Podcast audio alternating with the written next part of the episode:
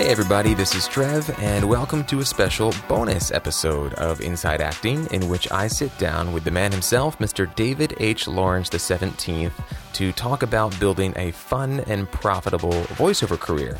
So, we sat down a little bit earlier this week on Facebook Live to have a conversation about all the various sort of components that go into building a voiceover career when it comes to what David calls the art, commerce, and science of voiceover. In other words, the storytelling technique, the business practices and the technology side of things. And we had this conversation now because David is in the midst of sort of kicking off the, the 2018 year of VO to Go Go courses. If you're not familiar with VO to Go Go, it's uh, a 36 class curriculum that is designed to take you from square one in January, knowing virtually nothing about voiceover, all the way up through having a full time profitable voiceover career by December of that year. You don't need to do the classes in order. You can join the VO to Go Go curriculum at any time and work through those modules uh, at your own pace. There's, again, 36 classes and they're broken up into three modules apiece. But it's really designed to start you off in January. And if you haven't had a chance to check out the free trainings that David has put together and has been offering as part of this launch, you can access everything I've just talked about at insideacting.net slash VO, the free trainings, the ebook that he just made available that's completely free as well that helps you implement the things he's talking about in the trainings, as well as a pretty irresistible offer that he's making if you join the VO to Go Go curriculum uh, like right now, like this week. It's pretty awesome. He's thrown in a lot of cool bonus goodie surprises, and um, it's just going to be a lot of fun to, to to go on this journey from January through December. Uh, together because as many of you guys know i also have the pleasure and honor of facilitating the live in-person monthly workouts in hollywood for VO to Go Go and oftentimes there are podcast listeners that join us grace ian i'm talking to you guys how's it going see you in a few days so insideacting.net slash VO. And if you want to hear a little bit more about building a voiceover career, that's what this conversation that you're about to hear is all about. So check it out, and I will catch you briefly on the other side.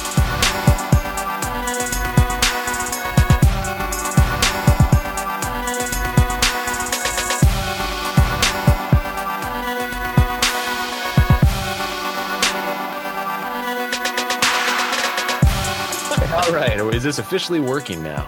David H. Lawrence is 17. Thank you so much for taking some time to chat with us about voiceover today. How are you? Whatever your middle initial is, all got. What is your middle initial? I can oh. give you I can give you a hint. It starts with an R and everybody loves it. Oh, Raymond. Wow. Yeah. Look at that. All right. I didn't ask for your full middle name because that's like, that gets into the territory of identity theft. Just the middle initial. Does- So- okay. Okay. How are you? I'm doing I'm doing well. I wanted to ask before we roll into the the full sort of meat of this uh, chat. How are you with the fires and everything? Is everything treating you well up there? You know, we had our big scare, our moment in the sun uh, in September. The fires were less than a mile from my house. And these, I, I, I check the California state fire map every so often. Uh, maybe about eight miles away up in Sylmar. Um, but I haven't looked in the last half hour. And as you know, the fires are, they can go in any direction quicker than you would ever imagine. Yeah. So uh, I think we're okay for now, but I'll be watching. Okay. Good. Good. I'm glad you're you're staying safe. you? There'll never be fires in, in Culver City because there's too much concrete, right? I certainly hope that's the case. Uh, Yeah. A few friends, a few friends in West LA have had have been told to be ready to evacuate, and I was like, really, West LA? That's LA. Wow, that's Yeah, crazy. but the amount of destruction that would have to occur for Culver City to be evacuated would be that'd be some end of days stuff right there. Uh, anyway, cool. So welcome. Thank you for for taking the time. Uh, anybody who has listened to Inside Acting in the past, I don't know, three four years has heard the the moniker vo to gogo.com. Uh, they've many of them have taken the free training that you offer vo to gogo.com slash start. But before we jump into all that, let's just start at the very beginning. What is VO the number two go go? like, can you give us a brief rundown of what it is and why you created it?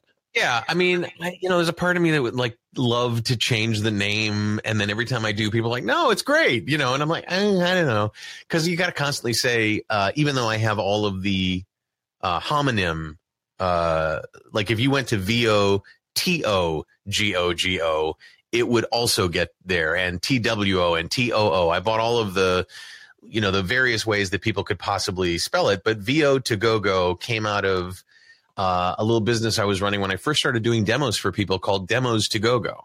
I remember that. Yeah. And so then I changed it to VO to go go because it accompanied so much more. It, it encompassed so much more than just demos. Right. Uh, started teaching the class and stuff. In fact, um, I just today let go of those domains, those old domains. Wow. So snap them up, everybody. Get them while they're hot. But VO to Go Go is a place where you can learn how to become a successful and profitable and satisfied voiceover talent. Uh, everything from the art, the commerce, the science, you know, how to do voiceover, how to run your voiceover business, how to use the technology.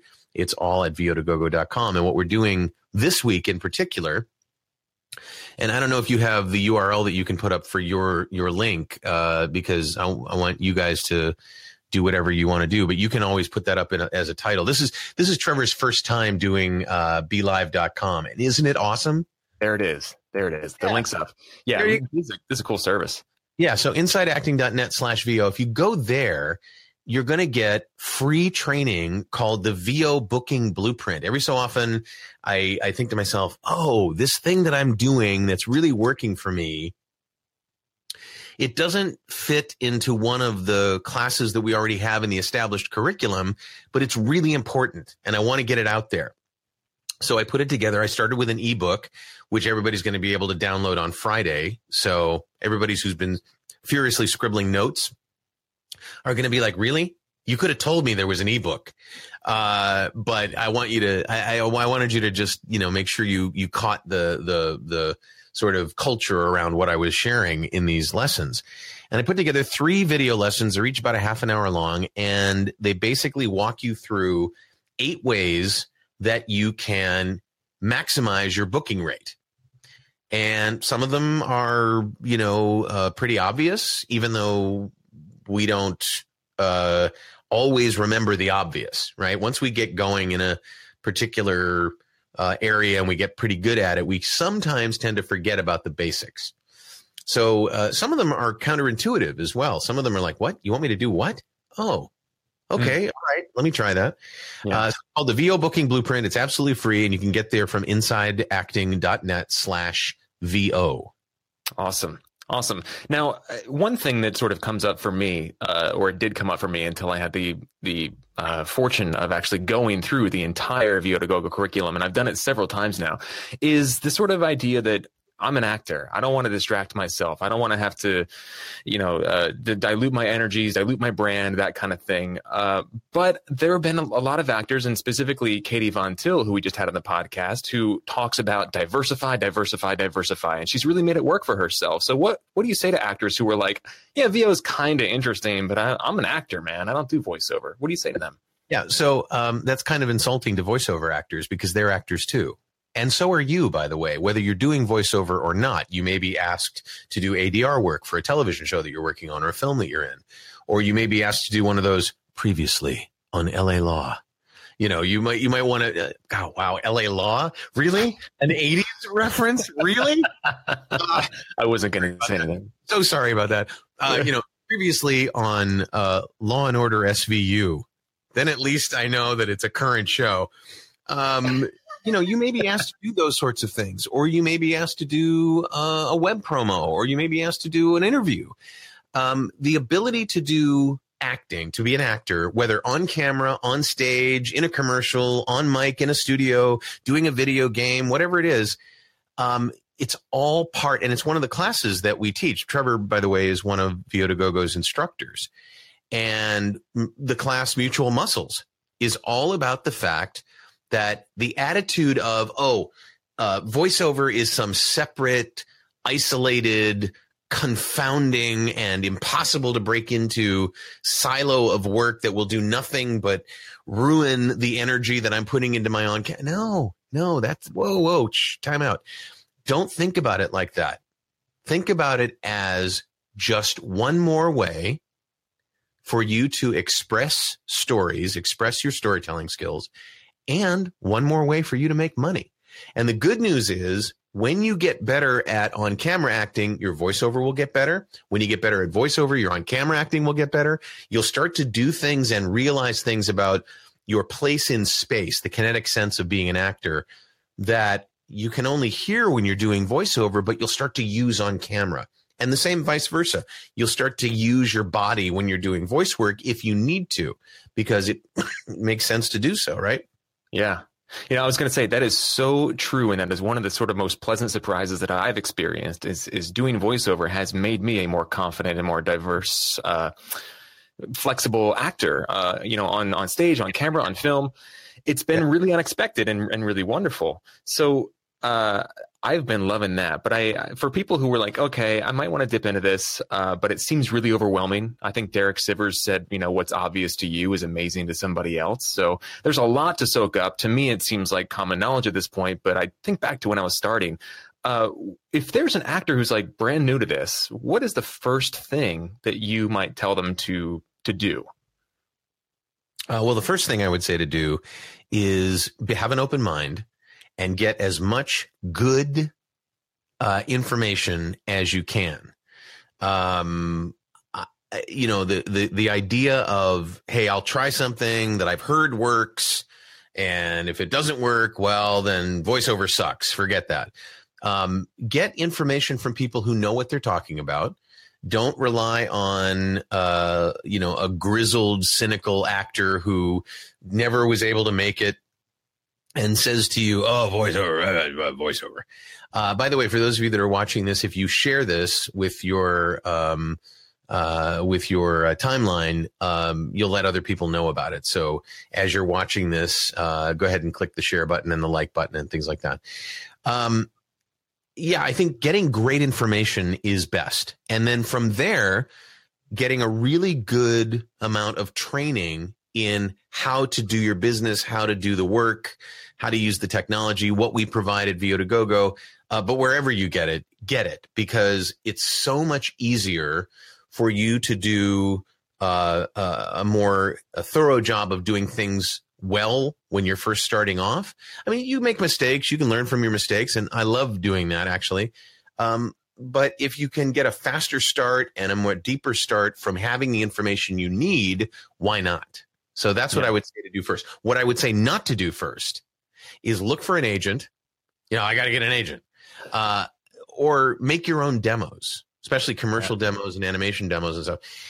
That's not the goal. The goal is to get to the point where making a demo makes sense, and then giving that demo to a potential uh, agent who's going to want to know how do you make money for me. You know. Huh. Yeah. So, uh, what is that? What is the path to get, getting to the place where making a demo makes sense? When would you say that is that is a, a time for an actor to do that? You know, it depends. I mean, some people are ready right off the bat. Some people are ready because they've done a lot of work in acting. Maybe they've done some voiceover before, but they haven't kind of counted it in their head. Um, and other people need to learn from the ground up what to do. You know, they're on camera, so they don't understand uh, how the world of voiceover works or how certain categories of voiceover work. Mm-hmm. Um, so it can vary. I mean, usually within a, year or less, uh, you, are ready to do a demo. But you know, that's one of the things that I take a lot of pride in when I work with clients is letting them know, hey, I think you're ready. Most people don't know once they start to train. They're like, oh wow, I can see how I'm nowhere near being ready, and they don't know they're ready until somebody tells them who knows what they're talking about. Hmm. I see a hmm. lot of people who are like, yeah, I think I still have to study some more before I do my first demo. I'm like, okay, if you want to, but I think you're ready. Based hmm. on the classwork that you're doing, based on the workouts, I think you're ready. So it varies from person to person. So that the answer is it depends. Okay, so at a certain point, a demo is a, is a thing to obviously get, and we've talked about this many times before in various circumstances. But commercial demos are really the first place to be putting your money in, in terms of demo creation. Yeah, yeah, and and the reason for that. And by the way, we've got uh, people attending. If you have questions about voiceover, go ahead and type them in. Yeah, uh, in the comments below this video, and Trevor's able to grab them and put them up on screen and we'll answer them. I want to hear from you guys. I want to hear what questions you have. But it's a great question. Why the commercial demo first? And the reason is mostly about tradition. I mean, eventually it will go away, but for now and probably for the next decade, we're still working off the tradition of before the mid early 2000s when making your demos in specific categories and having them in MP3s rather than having to go to a studio and and having tape and and all that stuff. In the old days, when I first started, uh, everybody had one demo, and that one demo was a commercial demo, and it was in a little white box about five inches by five inches with a, a reel of a five inch reel of of recording tape inside, not a cassette, but an actual, you know. Uh, and then CDs became popular, and then they went away. Um, but the commercial demo, what? You are old. I am old. Uh, you know, the commercial demo is uh, the demo that everybody kind of had to deal with. You know, if they wanted to hire you for documentary narration or for doing a video, well, they weren't really video games then, but there were games and there was cartoons that now they call it animation. Then they called them cartoons. Um, they would have to kind of listen to your commercial demo and imagine what you would sound like if they gave you the job in this other category. But today, it's kind of like when you're using uh, your headshots on camera, you have a portfolio of demos that you uh, send out for certain types of jobs. So that's the first one to make, and then from there, we you know you can decide which direction you want to go. But you do want to have a portfolio of demos at some particular point. So yeah, yeah. So the commercial demo is really your your catch-all demo that you can send out for almost any job, and it will sort of be universally acceptable. Yeah, not I mean, ideal, but acceptable. Today, yeah, today if you have to, yeah, that's good. But I really encourage you to approach your demo portfolio the way you approach your headshot portfolio and really start. And, and a lot of it, you don't have to go to a producer for all the audiobook demos. Yeah. Just do those at home. Uh, specialty narration, digital work, you know, you don't have to go to the expense. Although, in the case of commercials, uh, documentary narration, animation and video games, IVR, and trailers and promos, it's a really good idea to go to a competent, professional, awesome demo producer for those, unless you already are world class at creating that kind of content or you have a lot of that content already. If you've been doing promos for years, I don't need to tell you how to make a promo demo. You just put together stuff that you've done.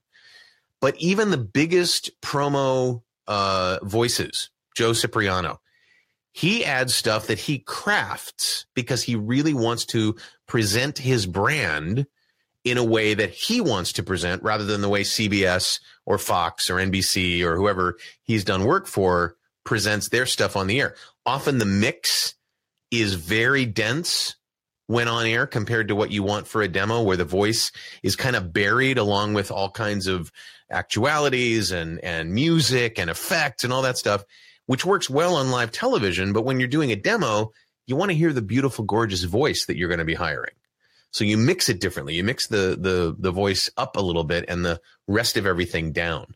Mm. So there's there's a whole bunch of strategies. You know, producers should know how to do that. Certainly, we do demos. We won awards for them. Trevor makes the best animation and video game demos in the universe, as far as I'm concerned. It's been just a joy to watch you grow as a demo producer, especially in that space where the writing is important, the production is important, the volume is important, the mix is important, the moment in time that you create is important, the contrast.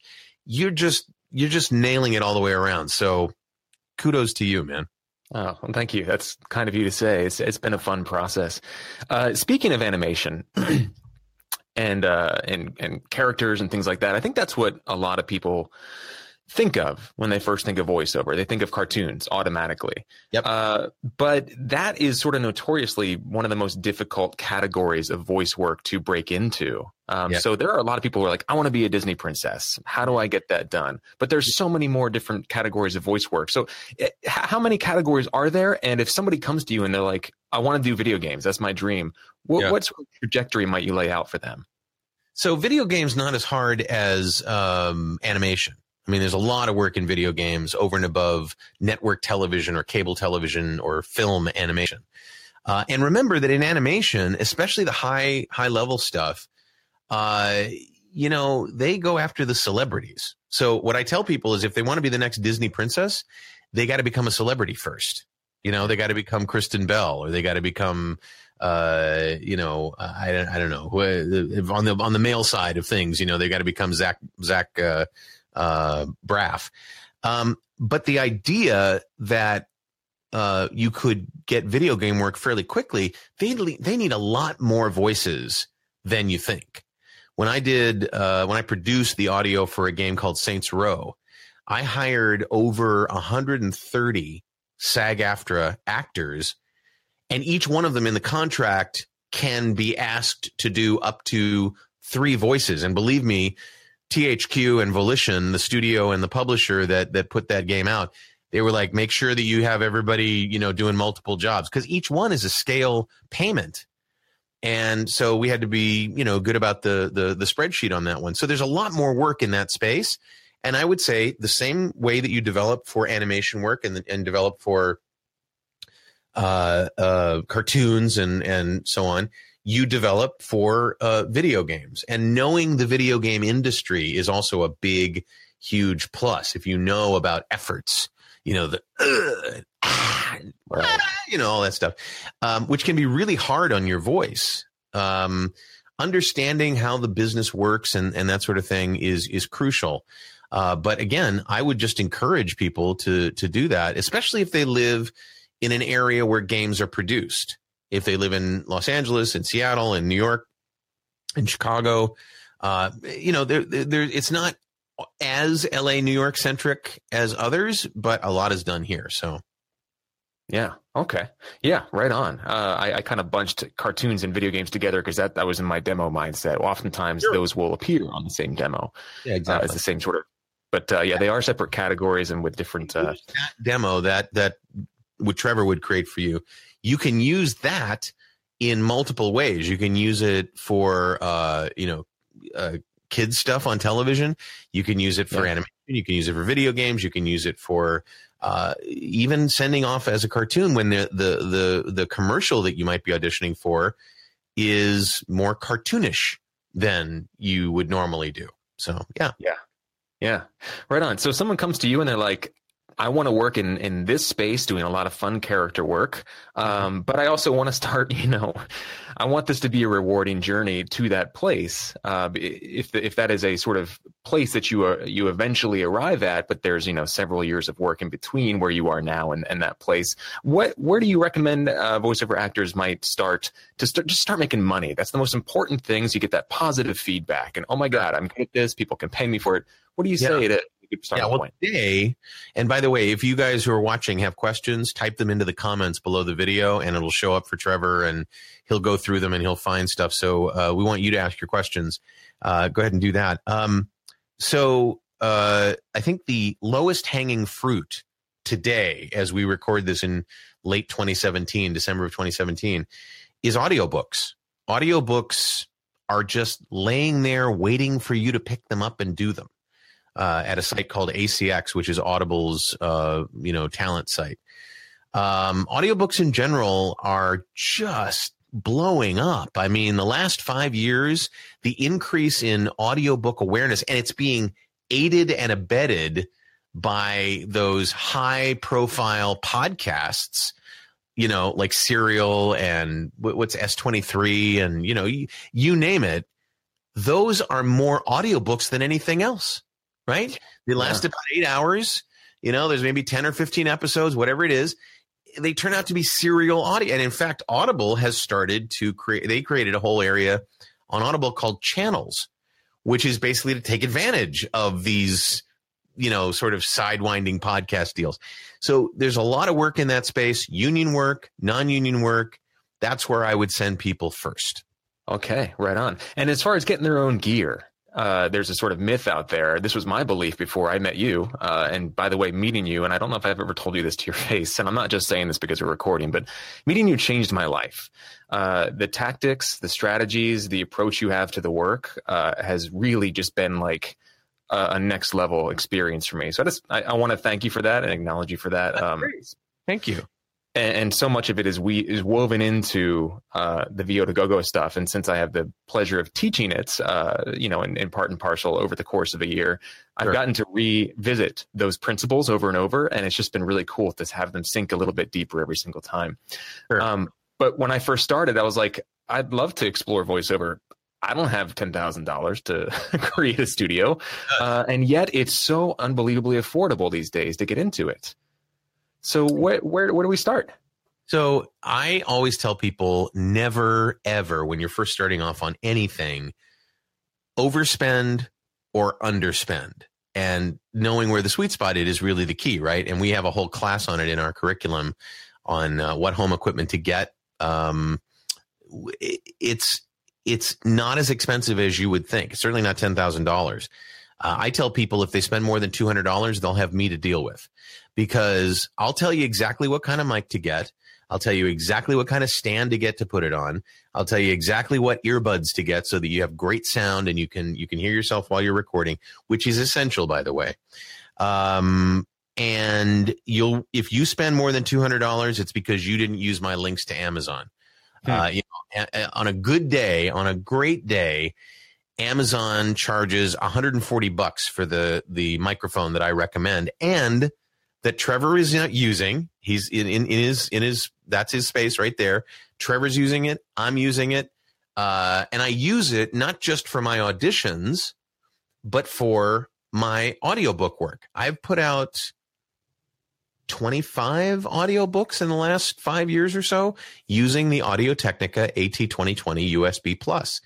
And I did another one of these events earlier this week, and George Whittam showed up. Do you know who George Whittam is? I know the name. I'm drawing a blank though. A really well respected uh, uh, engineer, and uh, he does a lot of home studio work. And he and Dan oh, Leonard yes. do a show called the VO Body Shop, which is great. VOBS.tv. Yeah. Um, you know, the two things that I recommend people do is listen to Inside Acting and watch VO Body Shop. So George always was kind of critical of USB microphones, and for good reason because they sucked right? People go out and they buy the Snowball or the Blue Yeti or God knows what they buy. There are USB microphones that you can't say are bad because they're not. And it all comes down to one thing, and that's the circuitry that they use inside the microphone to convert your voice to data. Most of them use a very cheap circuit so that they can charge $19 for a gaming headset that's also USB. So they don't spend a lot of money. You know, it's, a, it's a very cheap circuit. Uh, but the more expensive ones and the ones that are the best, the Apogee iMic and the AT2020 USB, and also the Rode has a USB mic. Hmm. They use the same analog to digital conser- uh, conversion circuit that's used in Pro Tools MBox or their R series or their their HD series. It it is excellent. And George actually came to the thing the other day that I was doing, and he was just somebody making comments on the on the space, and he said, "Yeah, you know, I got to say the the USB Plus, the AT2020 USB Plus." Sounds so much better than when I listen to other uh, versions of that mic and other USB mics. And you know that's why the noise floor is lower, the the quality uh, the quality is great. It doesn't sound like a hundred and forty dollar microphone. It sounds like a five hundred or six hundred dollar microphone.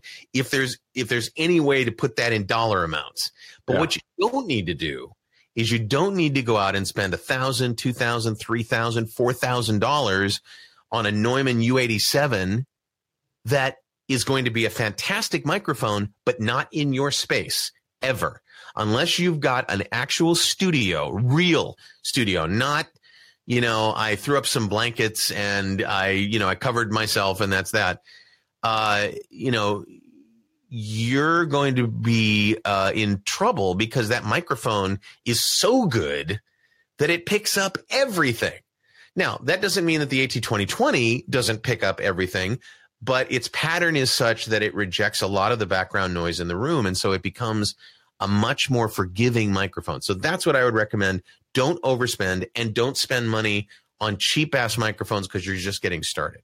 Yeah, yeah. This microphone is a workhorse. I have dropped it. I have recorded screaming music vocals on it. I have done intimate audiobooks and it has not failed me. You know, knock on wood, not failed me yet. For 140 bucks, it's a steal.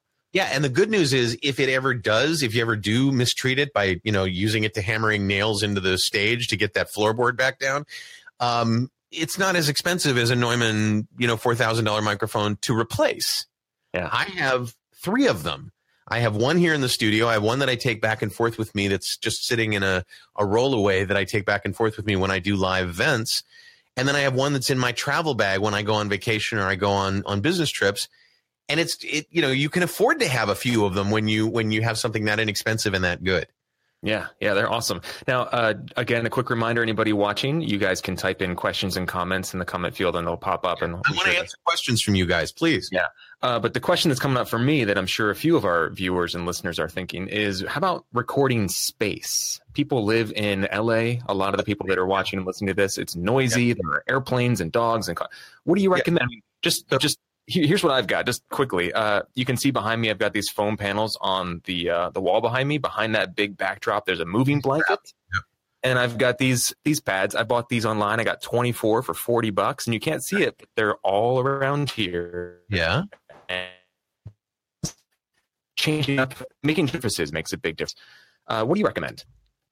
So, first and foremost, I recommend that you uh, look for the quietest space in your home, whatever that is. And often, what that is, is a walk in closet. Now, when you walk in from, if you're in a normal room in your house and you walk into the bathroom, you hear something very different when you speak, when you make noise. Uh, you hear a lot of reverberation because there are a lot of hard, flat surfaces, tile, the bathtub, the glass from the shower that cause that reverb. And pe- sometimes people think, "Oh, that's great. I'll get that. Let's let's just record everything in the bathroom." No, don't do that. Even as a singer, you kind of want to control the amount of reverberation that you get. But the same thing happens in a different way when you walk into a walk-in closet. You hear your voice differently. It's deader, it's flatter, and that's what you want for voiceover you want to be able to record just the voice, not the room around you. And the other good thing about a walk in closet is if you leave the clothes in there, you're not only cutting down on the reverberation, you're also insulating yourself a little bit against the outside noise that you'd be getting. And if you really want to go crazy, you can get something called mass loaded vinyl, which you can put on the walls. It's very, very heavy. It's 90 pounds a square foot. But what it does is it basically acts like a barrier. It's what most studios use when they can't use uh, air space. They don't have the, the space for it. The very best insulator that was ever used was water.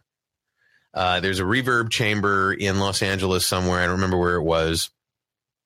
It was in the basement, and it was actually a long uh, sort of um, tunnel that had a movable concrete thing at one end that they could make the reverb shorter by moving the the uh, the concrete wall, the barrier, closer to the other end. And around it was water.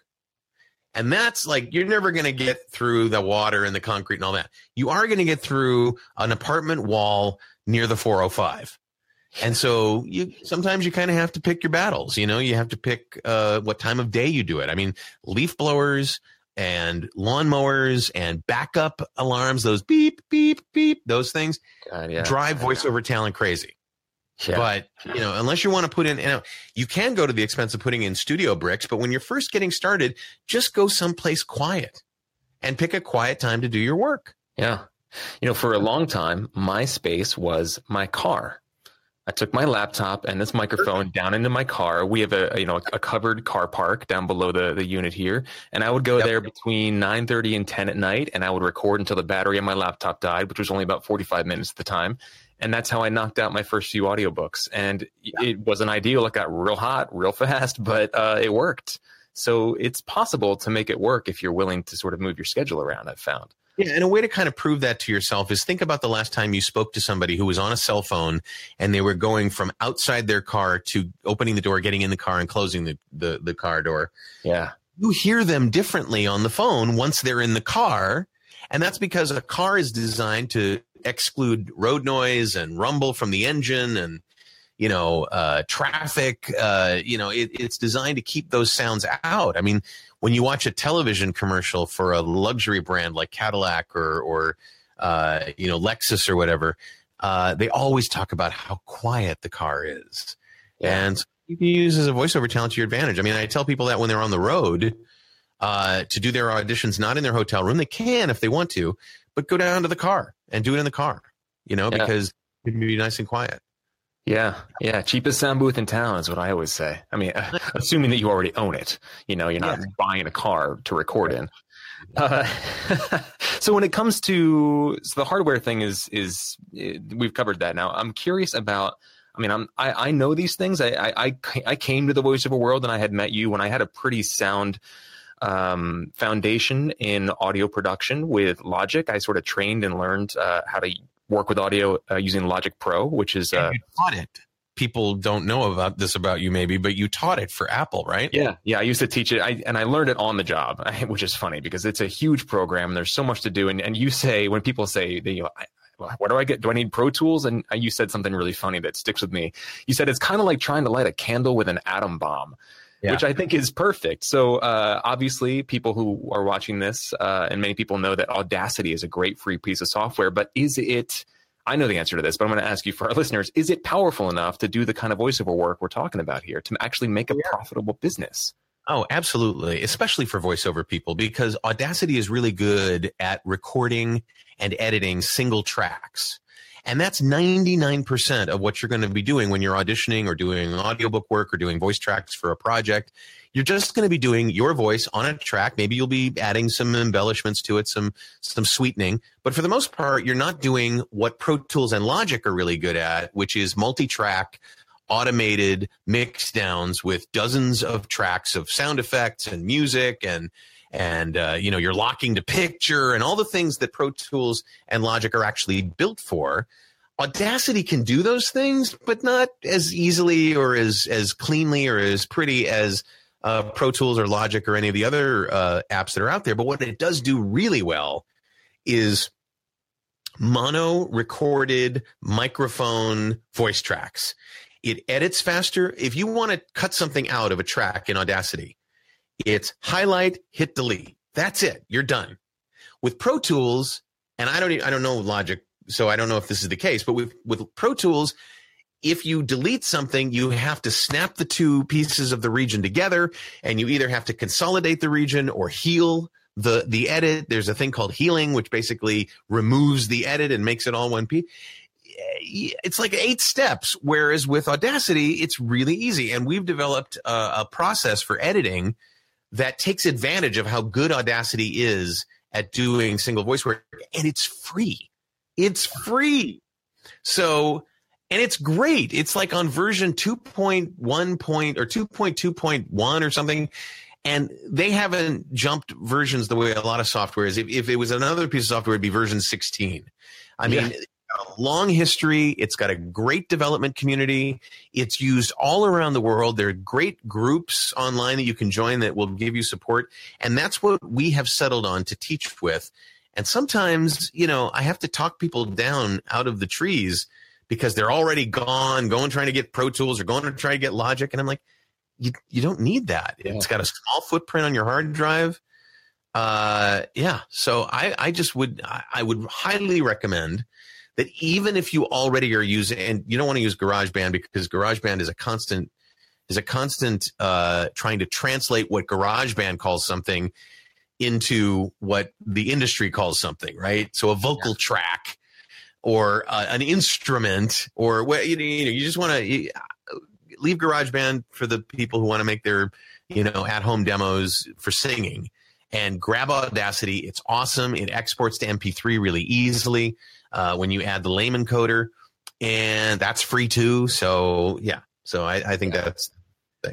Yeah, GarageBand is a resource hog, and I, I trained on Logic, and so I'm very familiar with the software, and I usually default to that. But every time I dip back into Audacity, I'm always just, and I learn a new keyboard shortcut, or I take another look at the plugins list. I'm like, holy crap, this is a powerful piece of software, and it's free. Why am I not using this more often? Uh, and so I actually do with audiobook work specifically find myself defaulting more and more to using this great free piece of software to produce audiobooks. It's it's well, been awesome. so since you teach it as well. I know. Well, yeah.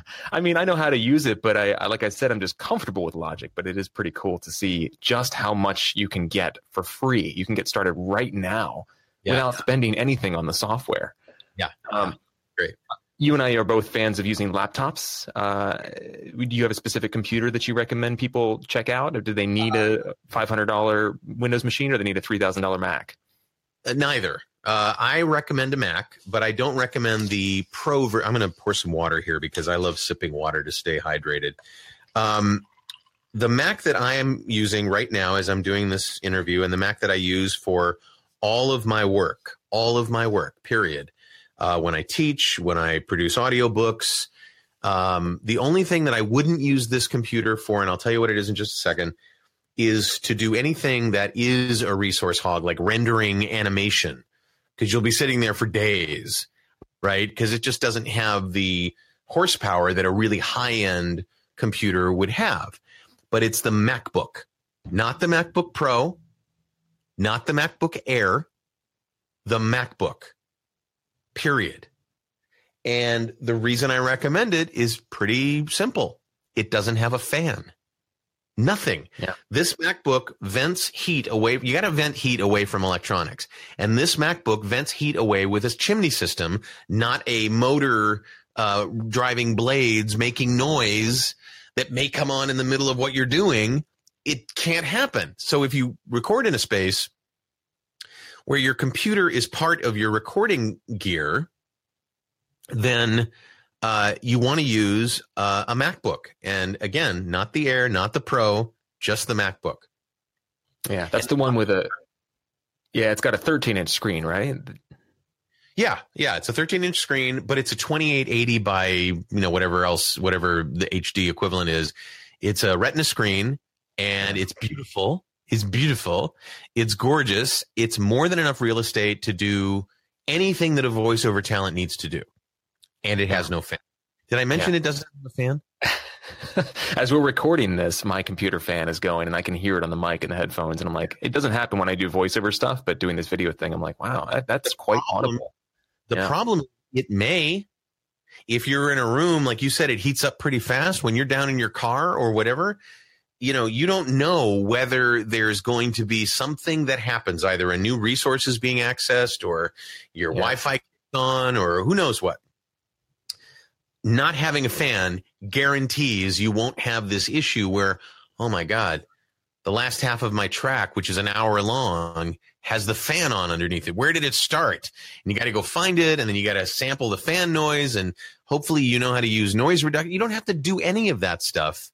You just have to choose the right computer. And for me, that's the MacBook. And when I told Apple, uh, you know what a what a great thing that they've done, they're like, "Wow, we had no idea." So Wow. Okay. And just to be Ryan's clear, asking a question. Yeah, I Ryan, see- I see. I see Ryan's question, but I, I just before we jump off this laptop thing, just to be clear, you don't need that MacBook. It's the ideal, but you could get started with your Windows PC. Oh Probably. yeah. But I, the one thing I would say is don't use a netbook. And netbooks have kind of fallen out of favor. But you want a real, you know, you want a real computer. But if you've got a four hundred dollar, you know, uh, Windows Seven machine sitting around, more than more than adequate to do the work. Awesome. Okay. Cool. Uh, Ryan, hey man, how you doing? Long time no talk. Ryan asks, uh, if you have a fan on your laptop, is there a USB cable extension you would recommend for your microphone that would make it possible to put your computer further away while you record without losing sound quality? Yeah, that's the other thing to do is if you do have a, a computer, a lot of people have sort of tower computers that have very loud fans on them, just put them outside the uh, the doorway in another room, and then yeah, any um, any Belkin cord, any Anker cord, um, you know, I wouldn't I wouldn't spend a ton of money on the Apple branded extension cords because they can run into four figures.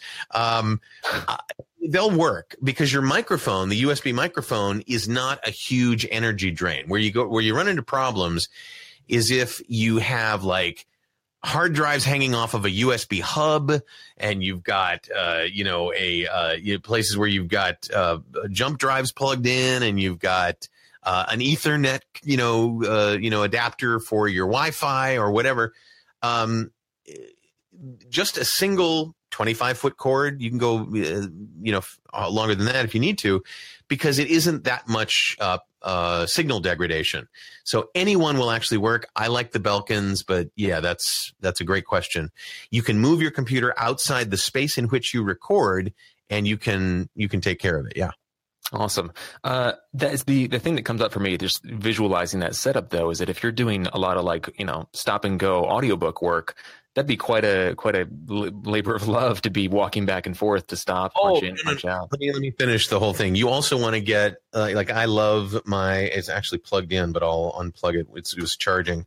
I love my Logitech Bluetooth keyboard. Oh, Beautiful, and it's backlit and it's got uh, you know you want to get a, a, a, bluetooth keyboard and a bluetooth mouse so that you're not having to go do anything on the computer so that you can do your stair step stuff, which is what we call our, our method, um, and uh, do it remotely from the computer.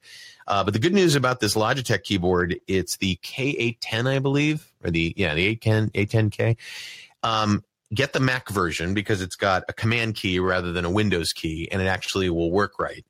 Um, but it has three function keys across the top, which allow you just with a tap of each one of those keys once you get it set up to switch between your computer, your iPad, and your iPhone. And you can type on all of them via Bluetooth. Wow. Yeah, it's very cool. It's like now, 60 bucks.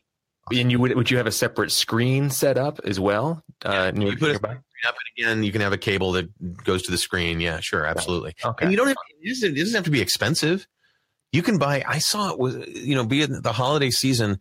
I saw something at Fry's, a 32 inch monitor, 1920 uh, a 32 inch monitor was like 58 bucks. What?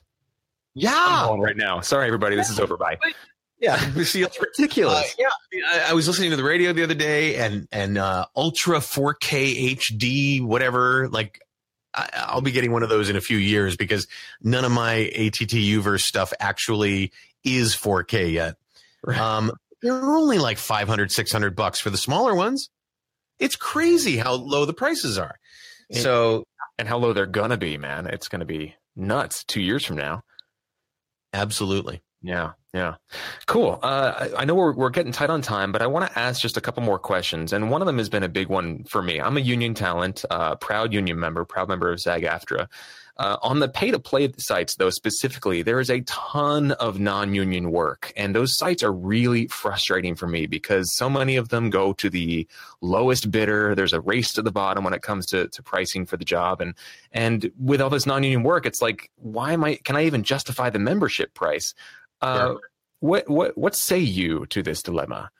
So I say you do your homework and I say that you prep for the idea that it's going to be panning for gold um, you know, the best thing to do is to combine your own efforts in getting work outside of an agent, outside of a uh, casting website, and then add to that mix um, the casting sites and the agent and so on, and start to build that portfolio of opportunity. But if all you have right now is these casting sites and you're a union talent, you have to know which jobs you can use a paymaster for, which jobs you can't use a paymaster for, and turn what the client the client doesn't usually care. If, if you're doing all the work and you're providing them with a finished product they don't care whether you're union or non-union. As long as you fit within their budget they're happy.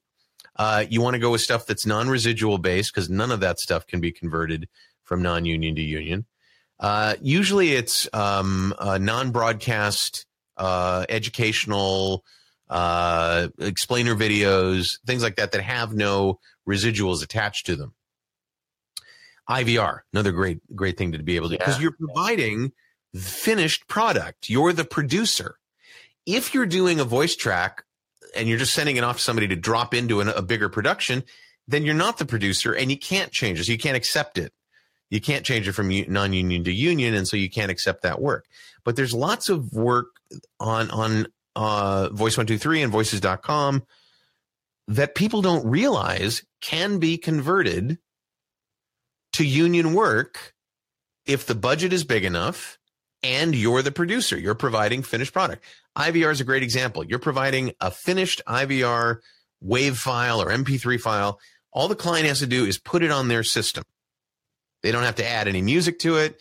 They don't have to embellish it in any way. They don't have to sweeten it. So you're the producer. So you can decide whether it's union or non-union. And all you have to do is make sure that it meets minimum union rates. And that's a great way. And we teach people how to do that in our big course. But um, I wanted to talk a little bit, if we can, in our closing minutes here about the free lessons. Yeah, absolutely. They are gold. Absolutely. I created these because I was doing things to make sure my booking rate stayed high. Um, that I thought, you know, I should really just share this with people. And so I put together these free video lessons that walk you through uh, these eight different techniques that I use to maximize my booking rate. Uh, I interview some of my clients about how they've done their work uh, in the video lesson that was released today. And you'll find these at insideacting.net slash VO. Um, in, in the one today, I talk with a, uh, a voice talent who has booked 500 gigs in the last three years. Yeah. 500 gigs in the last three years. I was just blown away. I mean, I'm nowhere near that much and I work all the time, right? So yeah, it was just great. And and we talk about how she does it and how she decides what to audition for and how she does her slating and how she keeps her stuff updated and and it's great. So hope you like it. I found that so valuable hearing how other people have done it, um, and and you, not only that, but used the tools that that you offer through the training, and then they've personalized it to their uh, personality type and to their way of working and to their work situation and their schedule, and it's been so valuable to see how how that has been happening. So if you guys haven't, if you're watching this or listening to this and you have not checked out those free videos, they're free. What do you, what's the holdup? What are you waiting for? Check it out. InsideActing.net slash VO. That's VO is in voiceover. Uh, wow, David, this has been awesome. Uh, we could talk for six more hours, but I know we're both busy men, so I'm going to let you go. Any closing thoughts or comments before we wrap this up? Yeah, you know, first of all, the Inside Acting community, the podcast, the the Facebook group, just the the uh, you know, you got your 300 uh, 300th event, uh, 300th uh, episode.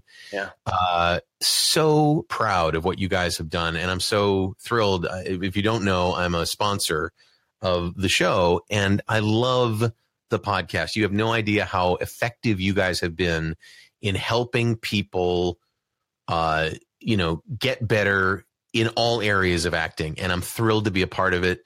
Uh, I, for my part, want to help you create a profitable and satisfying voiceover career and acting career. But in the, in this case, it's a voiceover career that I really want to help you do. Awesome. Well, I think that uh, mission accomplished. Now it's just uh, it's just a matter of making sure the people who are looking for it uh, definitely connect with it. And I also want to say, if you're watching this and you're like, I'm still not sure about the voiceover thing, at least check out the videos that that are up there right now because there's so much bleed over from voiceover to acting and vice versa. You could apply, you could almost one for one erase the word voiceover, replace it with acting, and still see a serious uh, benefit. Well, the dirty little secret here is that uh, I did voiceover for a long time before I did on camera acting, but I saw the parallels the moment I started training for it. And then some things that I learned in on camera acting in the early 2000s, mid 2000s, I'm like, oh, this will work for voiceover. This is awesome. You know, it was like one of those great sort of like melding of, of two processes. So yeah, it's pretty, it's pretty straightforward. Yeah, yeah. And that brings us full circle. So, David, thank you so much. Uh, again, insideacting.net slash VO. Everybody check it out. Insideacting.net slash VO. You'll be able to leave comments below the video. Believe me, there's a million ways to get in touch with me, but do that. Go there because we've worked really hard to put these uh, these free lessons up, and I want you to get the benefit from it. Amen. Awesome. Thank you again, David. Thanks. Talk to you soon.